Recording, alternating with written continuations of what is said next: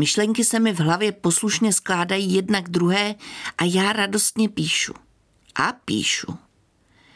Potom si to se zadosti učiněním přečtu. Dobré to je. Jenže pak si kliknu na počítání znaků a mám chuť klít. Kruci, co pak jsem nemyslela? Je to moc dlouhé, budu muset škrtat. Ale co? Vždyť je tam důležité úplně všechno.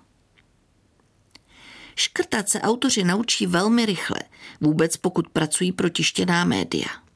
Nejdřív pochopí, že pokud jim editor řekne, že chce tři tisíce znaků, myslí to vážně.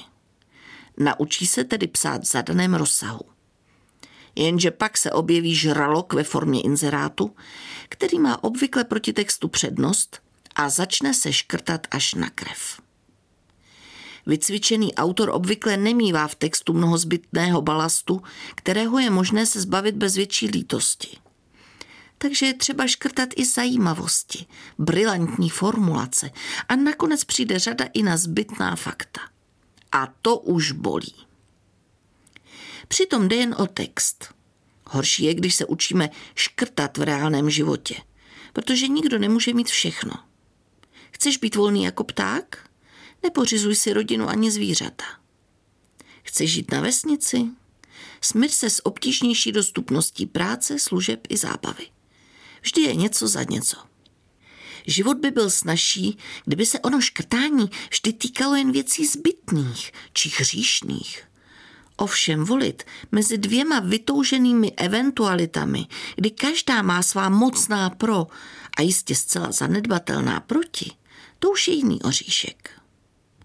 Ovšem, kam se hrabe život na vymazlenou beletrii nebo divadelní hru?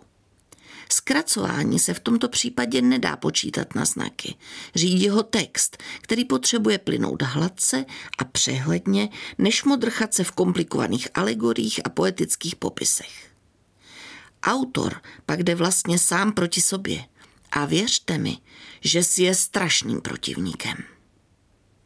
Něco o tom vím. Jsem na sebe přísná a texty pravidelně pleju.